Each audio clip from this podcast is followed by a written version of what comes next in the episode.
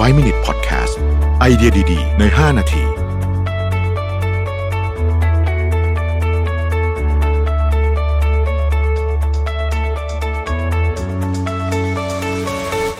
วัสดีครับ 5 minutes podcast นะครับ คุณอยู่กับประวิทยานุสาหะครับ เมื่อพูดถึงเครื่องบินขนาดใหญ่เนี่ยนะครับ หนึ่งในเครื่องบินที่เราต้องนึกถึงเลยแน่นอนก็คือเครื่องบิน Boeing 747 นะครับ Boeing 747 เนี่ยเอ่อผลิตมา ต้องบอกว่า 50 ปีนิดๆละนะครับเราก็เป็นหนึ่งในเครื่องบินที่เป็นสัญลักษณ์แห่งการบินสำคัญของอุตสาหกรรมการบินเลยก็ว่าได้นะครับชื่อราชินีแห่งท้องฟ้าเนี่ยก็ไม่ได้ได้มาด้วยความฟลุกแต่อย่างใดนะครับเพราะว่า Boeing 747เนี่ยต้องบอกว่าเป็นเครื่องบินที่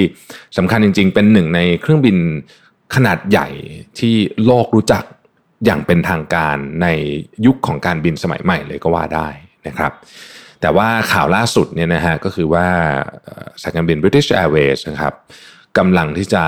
retire นะฮะเครื่องบิน 747 ทั้งฝูงเลยนะครับ ก็มีอยู่ด้วยกันทั้งหมด 31 ลำนะฮะก็จะ retire ทั้งหมดเลยนะฮะจะว่าไปแล้วเนี่ย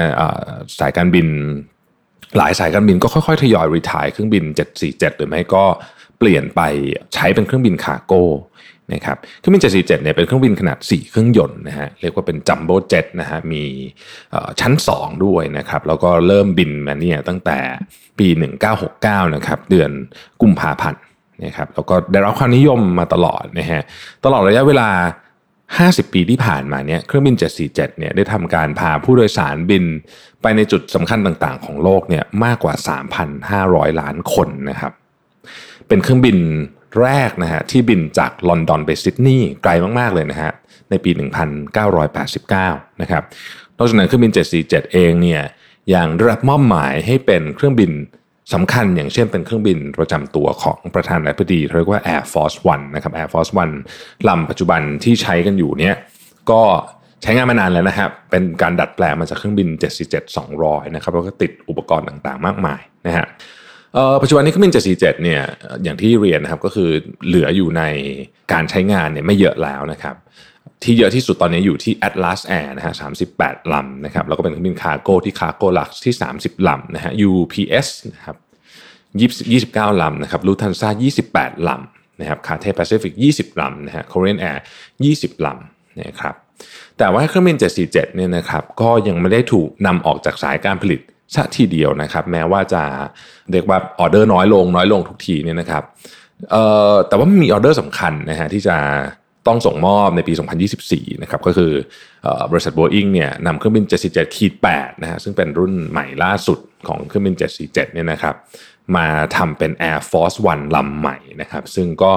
มูลค่าตกอยู่ลำหนึ่งเกือบอ2,000 ล้านเหรียญนะฮะเพราะว่ามีการ ดัดแปลงติดตั้งอุปกรณ์อะไรต่างๆนานามากมายนะครับ ซึ่งบางส่วนก็เป็นความลับบางส่วนก็ไม่ลับ เช่น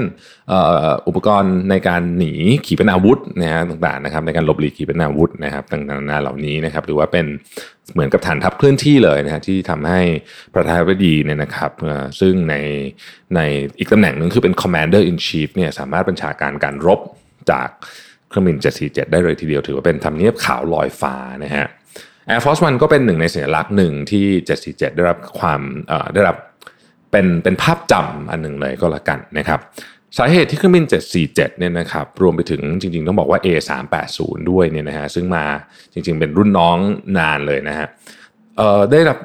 ลดความนิยมลงไปเยอะเนี่ยก็สาเหตุเพราะว่าเครื่องบินรุ่นใหม่ๆเนี่ยจะมี 2 เครื่องยนต์นะครับไม่ว่าจะบินไกลแค่ไหนก็ตามเนี่ยนะครับตระกูลเช่น 787 777 นะฮะหรือถ้าเป็นฝ้าของ Airbus ก็คือ A350 เนี่ยประหยัดน้ำมันมากกว่านะครับเครื่องบินที่กินน้ำมันเยอะนะฮะแบบ 747 กับ A380 เนี่ยเวลาบินเข้าไปในพื้นที่บางพื้นที่นะฮะเช่นบินเข้าไปในยุโรปเนี่ยก็จะเสียพวกภาษีอะไรต่างๆ มากกว่าด้วยนะครับก็เริ่มเกิดความไม่คุ้มค่าขึ้นนะฮะแล้วก็ ปัจจุบันนี้เครื่องบินเนี่ยเปลี่ยนจากการบินที่เราเรียกว่า hub and spoke ก็คือทุกเครื่องเนี่ยบินไปที่จุดศูนย์กลางหนึ่งแล้วก็กระจายออกไปเนี่ยเป็นการบินไปที่จุดต่อจุดมากขึ้นนะครับทำให้ลูกค้าไม่ต้องหยุดหรือว่าไม่ต้องเปลี่ยนเครื่องนะครับอันนี้เป็นสาเหตุที่ทำให้เครื่องบินเนี่ยได้รับความนิยมน้อยลงไปเรื่อยๆนะครับอนาคตเราอาจจะไม่ได้เห็นเครื่องบิน 747 อยู่ในการบินทั่วๆไปอีกแล้วนะครับ แต่ว่าก็ต้องบอกว่า 747 เนี่ยเป็นตำนานที่ จะต้องได้รับการจดจำในอุตสาหกรรมการบินไปตลอดกาลนะครับ เพราะว่าถือว่าเป็น